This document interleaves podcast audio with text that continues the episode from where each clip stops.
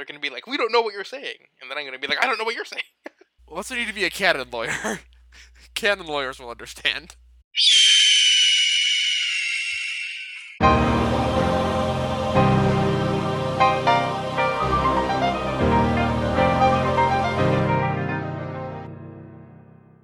Hello everyone, and welcome to Theo Table, where angels dancing on the head of a pin can change your life.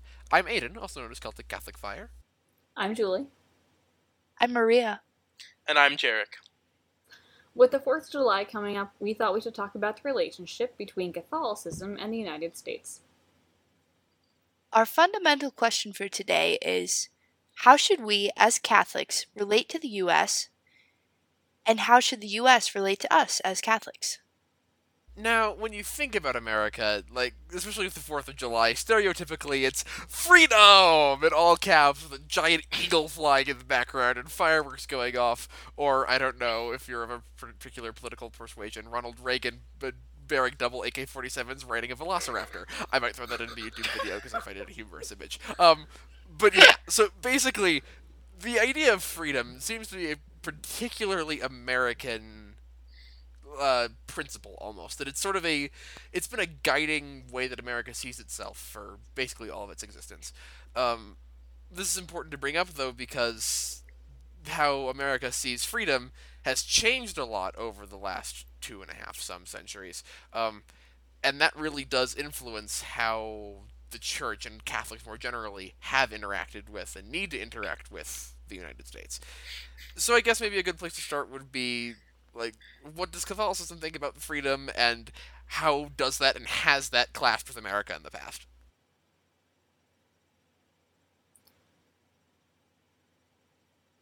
So, I it seems like one fundamental distinction between freedom or liberty in the Catholic tradition and freedom or liberty in the American tradition is, at least nowadays, American freedom is like freedom to do something. It's an act of freedom which allows you to act in the way you want. Freedom to.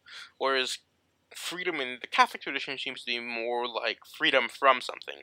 Freedom from sin, freedom from vice, freedom from death, things like that. And so that, I think, essential distinction, you can already see how a conflict could conceivably happen between the two of them. Because sometimes something that makes you freer to do something makes you less free from something, or vice versa. Yeah. On the distinction Jarek was making, I think it's important to get this in early because you can phrase that a lot of different ways. And the way I've always thought about it is exactly the opposite of what Jarek just said, although we believe, I think, pretty much the same thing, which is a more Catholic conception of liberty would be freedom to something. You have freedom for or to something to be excellent, to, like, do as we would ideally, as God would want us to choose. And I mean, we're free from sin. For freedom, Christ has set you free, and then the more secular understanding of liberty is freedom from having to, like, freedom from rule and restraint and just choose whatever you want because the power is in the choice. Mm. And not necessarily the goodness of what you choose. Like, freedom from, as in my terms, freedom to in your terms is license, if you will. And mm-hmm. Yeah, instead of real liberty in the Catholic sense. Yeah, that maybe a way to phrase it that doesn't hinge on sort of that fine distinction on the from versus the to would be that the Catholic view of liberty is, like, the ability to be virtuous, the ability to have virtue, to do the right thing. Whereas, at least in the current American understanding, this wasn't necessarily always the case, and we can talk about that, but right now, the American understanding of freedom is the ability to do whatever you want without being judged or interfered with, basically. What do you mean when you say that wasn't always the case? Oh, but because I said this a little while ago, that sort of the American founding idea might have been freedom. The freedom in the sense of sort of the founders, the Constitution, the Declaration of Independence, was not the freedom to be a libertine, in the same way you might think of it in a modern sense. With the American Revolution, the American founding, the freedom that the founders were talking about was a freedom that involved rights. Essentially, that the to quote, we are endowed by our Creator with certain inalienable rights, that among these are life, liberty, and the pursuit of happiness. That inalienable word is really important. We sort of breeze over it sometimes, but inalienable means it's something inherent to us that the government cannot interfere with. Our freedom is these rights. We are free. Not just that our government can interfere with it, nobody at all can interfere with it. That we can't even interfere. Yes. That we are free to have life, to have liberty, and to pursue happiness, essentially. Although I don't understand how that, like, sort of... Because I think people still talk about freedom today as a whole rights thing. Like, I have the right to screw up if I want to. And, like, that's a little bit of a diminution of what you're saying. But... it's still tied to an essential idea of rights, which actually, if you look at the tradition of the Catholic Church, the idea of like a fundamental human right didn't necessarily enter the vocabulary until recently. There was always an idea of fundamental human dignity, but there wasn't this idea of like, I have this claim, which I am going to exert over you, which allows me to do blah, blah, blah, blah, blah. I think there's a reason for that. It goes back to Julie's point earlier, actually, that sort of it's not... fundamental human rights... That idea has sort of changed. Like the idea of liberty and the idea of rights, those have changed in sync. That what you consider a right nowadays is much more the right to do what I want and you can't get in my way. Yeah. Whereas that's not really how it was originally. I think we might... Do we care to make the distinction of positive and negative rights? Because something like... Because you talk about how America is founded on freedom, and we went back to the Declaration of Independence. And the Declaration of Independence, correct me if I'm wrong, it's very right-endowing. It's saying, like, you have these rights, but at the same time, it's a piece of paper, an important piece of paper that's given to us. I'm pro Declaration of Independence, just for the record. Thank goodness we have one. But... when you have a government, which, and like, you can accept the theory of social contract, then our rights, where we get our liberty in the sense and our sense of moral responsibility with choices, if you really stretch it, that's a much different theory of a group of people and the government giving us the choice, even if we do make reference to God, which some other declarations don't, like the UN Declaration of Human Rights doesn't. I don't think... The French version of this does not reference Rights of Man and Citizen doesn't either. And the more Catholic definition of the liberty we were suggesting is based on what Aidan was saying, which is that this is a freedom to be virtuous. And you can't, that standard doesn't exist unless you're referring to something beyond the people somehow giving us these rights. Because, like, I can't give you a right. Collectively, can we give you a right? I don't know. It's two very different ideas. Well, according to the Declaration of Independence, collectively we can and we do give governments their rights. It says that to secure these rights, governments are instituted among men, deriving their just powers from the consent of the governed. So I think the question which you're asking, which we should all be asking, is so who gives the rights to the people? Okay, it's an inalienable right. It's the laws of nature. And of nature's God, as we read in the first paragraph. So it invites us to call into question, what did the founders think about God and his relationship to us and the morality that stems from that? Actually, that's an interesting question as well, because coming up with the 4th of July, there's been a lot of conversation, especially on sort of the more hot-button social issues, about America being a Christian nation. And what that means and to what extent that's true. And I mean, most of the founders were deists. They believed in God and weren't necessarily Christian. One of the signers was Catholic. But Charles Carroll's my boy. Indeed. But Jerry Carroll. The fact that we all know who that is pretty funny. Yes. It's only because of Jerry for the appreciation of those listening at home. Yes. The building I live in is named after Charles Carroll and his cousin John Carroll, who was the first bishop of any diocese in the U.S. Yes. And also the only Catholic signer of the Declaration of Independence, which is fun. Charles, not John. Yes. But no, to my point, I wonder to what extent, and in what way is America a Christian nation, especially for us as Catholics, because there's been a lot of really bad blood in American history between Protestants and just the American government more generally and Catholics. As Catholics, we sort of have a unique perspective on this. So what do y'all think? Julie, it looks like you have thoughts. I am resisting the urge to rant about the state of New York. Wait. Maria, you go. Maria, looks can I start with that terrible quote from the newspaper I read you guys earlier? Okay, let's hear it. Yeah. So, basically, since the conception of the United States of America, Catholics have been, at least at the time, they were considered a minority and hated minority because so popular thought went, because they owed allegiance to the Catholic Church as a whole, and that's where they got their understanding of morality from. They were not able to be good, fully participatory citizens. They would always shaft the United States in favor of the Catholic Church if push came to shove. And they even said this when John F. Kennedy was a candidate for president. They were still afraid that he'd be some sort of papal minion or something, like, Lord knows exactly what they were afraid of. But even into the 1960s, there was this anti-Catholic, to a degree, paranoia, especially regarding the Pope. Wait, real fast, Despicable Me, I think, has killed the gravity of the word minion, because all I can think of is the little yellow guys going, ba ba ba ba ba ba.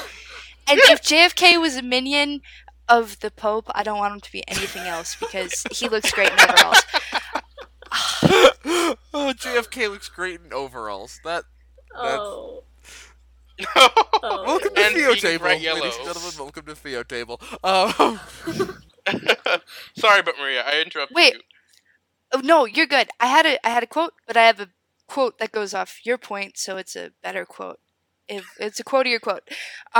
So, in the 1960s, JFK gave a speech in front of a convention of Southern Baptist ministers, and he was basically, because they had been castigating him in various forms of media, and he was basically like, nah, bro, like, I'm going to vote my conscience when it comes to issues that best serve the American people, and I'm not taking directives from the Pope, I'm taking it from my conscience and my experience as a political leader.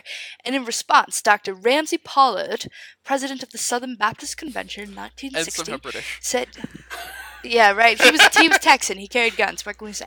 He said, no matter what John F. Kennedy might say, he cannot separate himself from his church if he is a true Catholic. Go fetch. What do you guys think about that? I mean, I think this might tie into your New York rant, Julie. Yeah, and just to avoid the very specific New York rant, I might cover that ground in a more general format. Hey, mate, I can do it narratively. Yay, with accents? Tell us a story, Julie. Okay. You don't want me to do a New York accent, but Aiden, we'll no, please don't. We'll save it. I'll save it. Okay. Aiden can go. You are spared for now. You're welcome. Love the state of New York, by the way. Just it and Catholic sometimes. Oh, you can go like yes. Everyone at home, you're welcome. But, no, to Maria's point, I think it's really informative sort of about Catholics in America right now. That even, like, 50 years ago, it was, oh, the Catholics are going to be too loyal to the Pope. They won't like, serve the best needs of the country. They'll choose their religion over their country every time. Why can't we be more like that nowadays? Like, dead serious. We go from Al Smith to Mario Cuomo. Just saying. One of them, one of them probably didn't get elected president because the man was a Catholic, and the next one, can't, sets abortion and pro-life issues back in this country because he's a Catholic and makes stupid choices and wasn't loyal to his church. And actually, along those lines, there's a reason why in a lot of Catholic churches you have an American flag in there. And, if you ask people from other countries, they're like, what? You have an American flag in your... I personally don't. But I've been to a lot of churches that do. I have a serious question. Do you guys not have church? No, I have an objection. Yeah. So, backstory, I wanted to be Protestant for a while when I was in high school. I seriously wanted to be Protestant. I was pursuing these things. And I thought it was a big deal that, Baptist churches oftentimes... and. Many Protestant denominations, but especially Baptists, seemed like to me in my high school research, had a flag in church. And I was actually it was one of the things that attracted me to the Catholic Church is that I had never seen that in a Catholic church. Yeah, yeah. And I looked into, why you might not do that, and I was really pleased. And it really speaks to this topic today, because having a flag in a church very much speaks to Well, a Vatican flag. Like how these two things should interact. Yeah. No, an American flag. A Vatican flag, sure. But a lot of Catholic churches have a Vatican flag on one side and an American flag on the other side to represent that they can serve both the Pope and the U.S.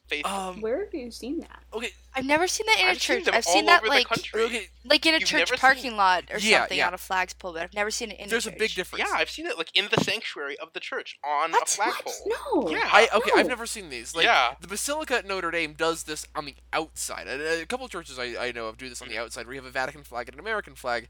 It's in that case, it's like a school. It's like showing the we're part of the nation, but we also are part of the Universal Catholic Church. But we used to be French. No, don't get me started on the French. But no, having a flag in the sanctuary, though, the objects in the sanctuary all have meaning of worship. They all point you towards God and towards heaven, and so having patriotic symbols or like. There's some examples of when teams win the Super Bowl, churches will like deck out their churches in sports team memorabilia, which has the exact same problem that everything in the church should direct you to God. And if you're putting this stuff if you're putting a patriotic symbol or like a symbol of your country or a symbol of a team in the sanctuary, you are turning that into your God. Hey, I bet we could get more people in the Basilica if we were to put golden helmets are the Notre Dame's golden helmets in there. Oh man, guys, the priest at my grandparents' church, it's a Catholic church, in Pennsylvania, has a Pittsburgh Steelers stole that he wears whenever they win a game or if they're playing that Sunday. Mm. And it's just like. You know, there's, like, liturgical abuse, and then there's, like, liturgical abuse with the capital L. Like, it's just so blatant, and that's the homily about football scores, and everyone's cool with it, and it just kills my soul. Maybe this is the last anecdote for a while, but something else that we thought of when Jerick was mentioning flags in a church, I was in Boston one time for right around the 4th of July, and I was thinking, they sang, this was a very messed up, liturgical abuse, capital L's, like, it was sad. I think the homily was outright to, the point of the homily was, hey, Catholics, America, what do you do? This was rocky Boston, we have lots of history, so I'm going to tell you today, as your priest, you should ignore the church, you should ignore teaching, like, just because I don't care if, like, the Pope is reading the catechism from the lectern, like, you, as American Catholics, have to exercise your political freedoms and liberties and don't just be, like, hive mind to the church. But I thought of this because I was thinking of how grateful I was that we don't often sing hymns that mix the two. That there's, like, three, like, patriotic hymns or so, and it's, like, what are they? I forgot them. That's what made me think of it, though. It's, like... My country, 'tis of thee. In church, like I don't like it when you sing the Star. I've heard people sing the Star Spangled Banner in church. The one I've heard more often is like the Navy song. I don't remember what in the world is that song. The Shores of Montezuma. You can put the two together. You can put. This is an actual point, and then we can get like back to other subjects. But you can be an American Catholic. You can be a Catholic American. But I'm not sure when I'm in church. When I'm in a Catholic church. This was the point Aiden was speaking to before about Mass and worship. I am there because I'm a Catholic. And the fact that I could see that same Mass, if I were to go to Canada, if I were to go to Timbuktu, I would see the same Mass. So I don't need to be reminded so much that I'm an American when I'm in church. And I would rather not be because I love Catholicism because it would be the same if I went to Timbuktu. It is universal. And I think I just really appreciate that. That's what Catholic means. Okay, Aiden. Yeah. And that goes to a point that I wanted to touch on is that our country, I love it, God bless it, it is a man-made social, historical construct, if you will. The mystical body of Christ, the Catholic Church, is a mystery at the core of it. We read in the Gospel, in John's Gospel, right, that the soldier pierced the side of Christ and blood and water flowed from it, and it evokes... like Adam and Eve and the outpouring of one's spouse. You know, it's the mystical bride of Christ. Yeah. And that transcends time and history. The United States is fantastic. I love it. I'm proud to be an American, but it does not transcend history. It's not always going to be there. And so... Yes. Yeah, that's just my little rant there. No, absolutely. Wanted to get that absolutely. In. Absolutely. I love that so much, Maria. And that reminds me of one of... Just, something just as a Catholic, you have to have this perspective. And there's a great Catholic theology of patriotism I feel like we should talk about. But the Catholic way to approach patriotism is informed by this one key idea, and that's that you will outlive your country. That one way or another, your country will pass away someday. You will not. Yeah. You are eternal. Everyone in your country will live on eternally one way or the other. Your country will not. Yeah. It's a mind-blowing perspective shift. Yeah. It's something we don't think about at all. I feel like we especially have that mind frame because we are relatively young. Like, America has had an amazing... We're young enough, and we've been lucky, so... Yeah. Us especially are not like Europe or a younger nation in more trouble. Oh, goodness. But so that's because it's true. People can treat... Like, there can be... I'm going to make up a phrase here, and it might not work very well, but, like... There is an alternate gospel, if you will. That is this whole, like screeching eagles, guns blazing, liberty. Ronald Reagan on a velociraptor. And, yeah, exactly. Yeah. Like that can turn into, and also it's very easy to turn like political allegiances and the polarization that comes with it. Like if my ideology doesn't control the country for the next 40 years, the country will dissolve in smoke and flame and sink into the ocean. Like you can make a lot of patriotic idols, or you can just be a patriot and still be like have God be what you worship.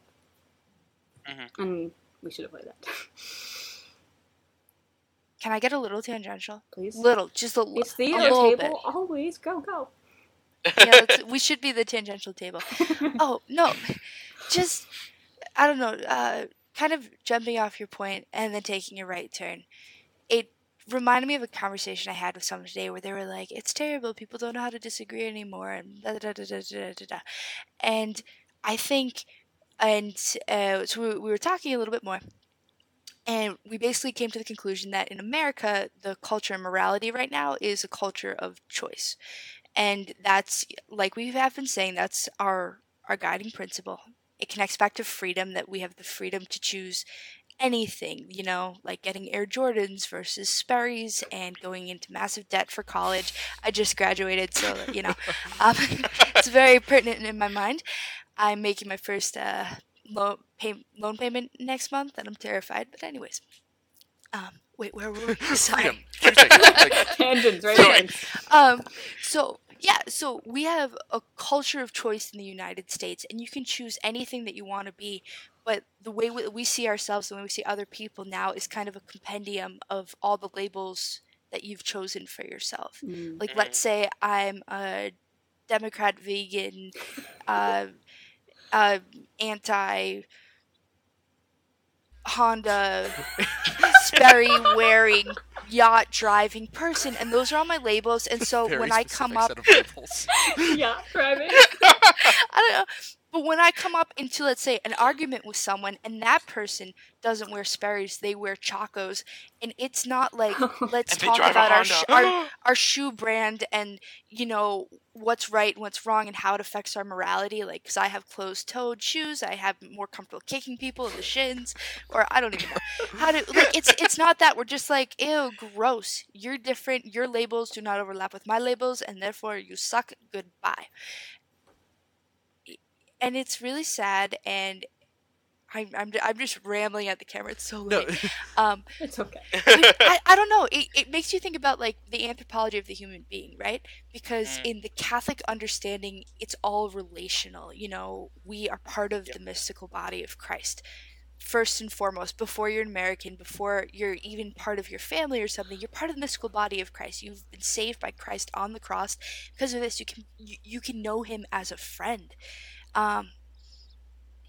It's relational. That's how we see the human person. In the United States, our anthropology, we're individuals first. And how do we? These are two separate circles. And how do we get them to meet each other, and to bleed into each other? Because right now, you know, it's not great. Anyways, Julie, I'll stop. I want to say one line. I think, and I want to make sure I'm getting your question right and say the line. So you're saying, how do we be related in love instead of related in labels? Yes, exactly. Okay. Oh my goodness. Father Kevin would be so proud. But no, Maria. No, for real though. Yes. Aiden. Yeah, exactly. Go ahead. Thank you. Maria, to your point, and this goes actually back to the idea of how our understanding of liberty has changed over time. That freedom originally in America was striving towards something. It was freedom towards the end of virtue. It's freedom towards the end of being good. And nowadays, we've taken this idea of liberty and freedom and almost commercialized it, but then also made it really, really... We have actually commercialized it. It is. Both right and left have commercialized it to a degree, but then also would probably make the founding fathers sick to their stomachs. But aside from that, it's also become very individualistic. It's become very personal identity focused and self-fulfillment focused. And because of that, our freedom no longer has sort of a common ground, a common direction. So... how do we have a country like that? How do we have a country, as you're saying, Maria, where everyone is in their own little sphere of individuality and their choices rule? How do we have a country that way? Actually, I am somewhat now perplexed by the two-year statements because I agree with you both. And Maria was speaking about labels, but we're also speaking about the individual. And the problem with when you start getting too much into labels and identities and your 14 qualifying adjectives, we're being hyperbolic here, so just roll with it. We don't need to go there. Maria makes up the labels wonderfully. If you put so many identifying factors on yourself, it does split you into smaller and smaller camps. And that at first seems to be in contrast with the idea of the individual, which the United States might also emphasize too much, like individualism instead of the balancing principle in Catholicism that you also have a duty to assist the common good. Right. But how is it? I can't reconcile these two ideas. Oh, help me out! That labels are somehow so labels being so divisive into the individual. I'm not understanding. I feel like it's sort of, because these are both, you have to, the way to is get away from being too individualistic and thinking only to yourself would be some kind of group identification. But then when you have the label, that somehow gets weaponized as well. I don't. Yeah. What do we do? I see what you're asking. Because I think maybe it's because it makes labels exclusive. Maybe that's the problem, is that if we are thinking about it as a relative, as us is primarily rational, as Maria was saying, our fundamental relation is that we are saved, period. And that is a relation that applies to all of us. A fundamental relation is that we're human, and that applies to all of us. A fundamental relation is that we all share a common dignity by virtue of our humanity and by virtue of Christ's saving death. That is key to all of us. I think the problem that we get to nowadays in terms of labeling becoming individualistic is that the labels become exclusive to people who don't share them, if that makes sense. That's a good point, yeah. That's a great way to illustrate it, and I think that's a great way to identify sort of the reason we're so divided, going back to how we got on this topic in the first place. The reason we're so divided is that people find there's been a sort of a backlash to individualism. In a sense, there's still a lot of individualism in American culture, but there's also been a rise of more collective ideas. But the problem is those collective ideas are groups primed for irreconcilable differences. The idea of class warfare, pick your classes there, racial, gender, sexual orientation, all the list of controversies. But these camps are camps that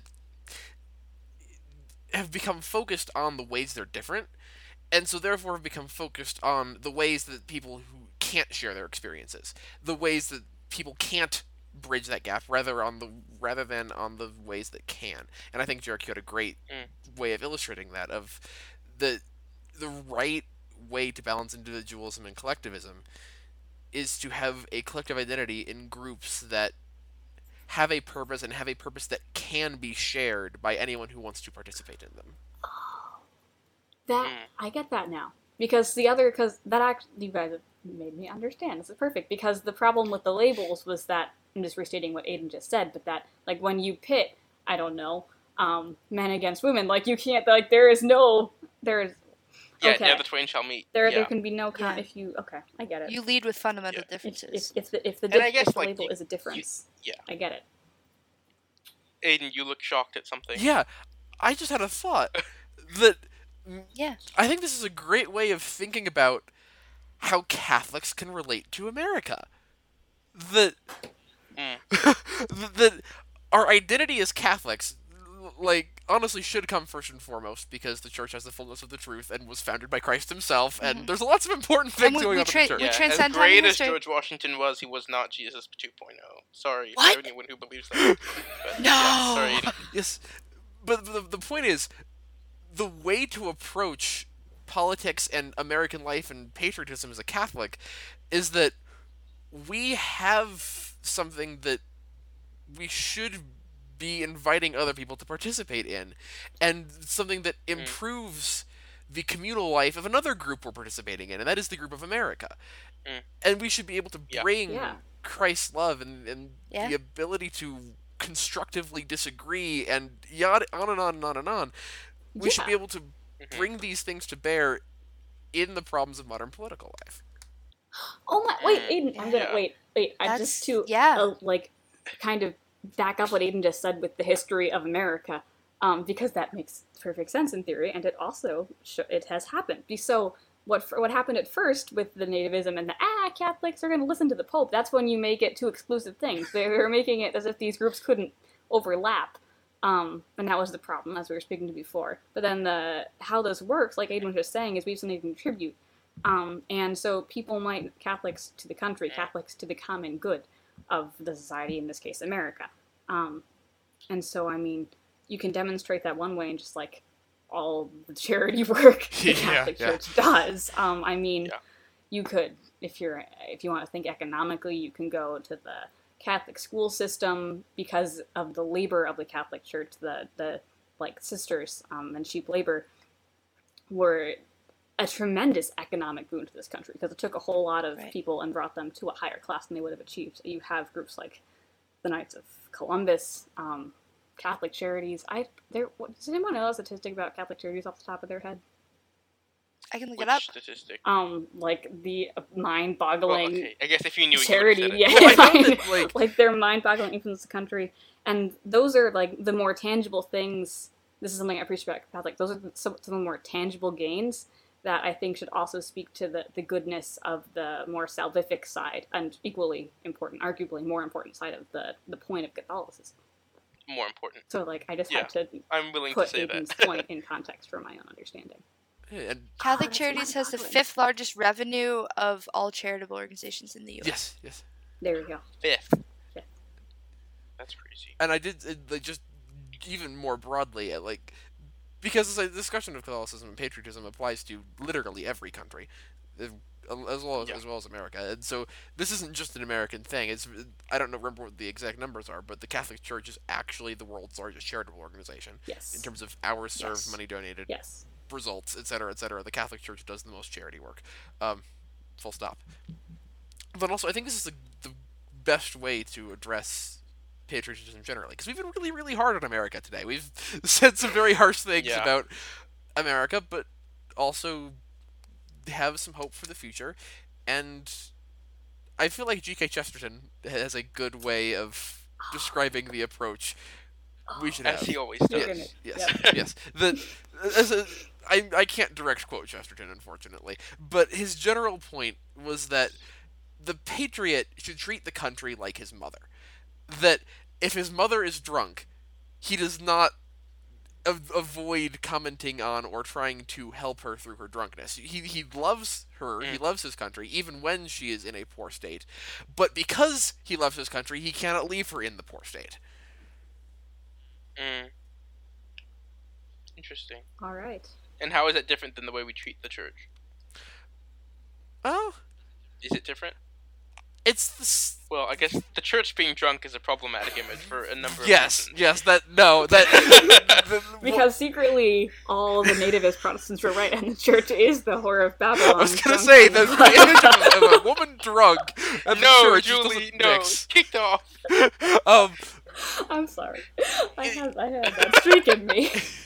In all seriousness, that is sort of a not a horrible perspective to take on the church as well, but the difference with the church is that your country isn't divinely inspired or preordained by God in the same way that the Catholic Church is. But manifest destiny. But salvation manifest destiny. Yeah.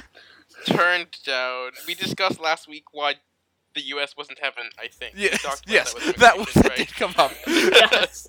America is not heaven. This may be news to some of you, but America is not actually the physical manifestation of heaven on earth.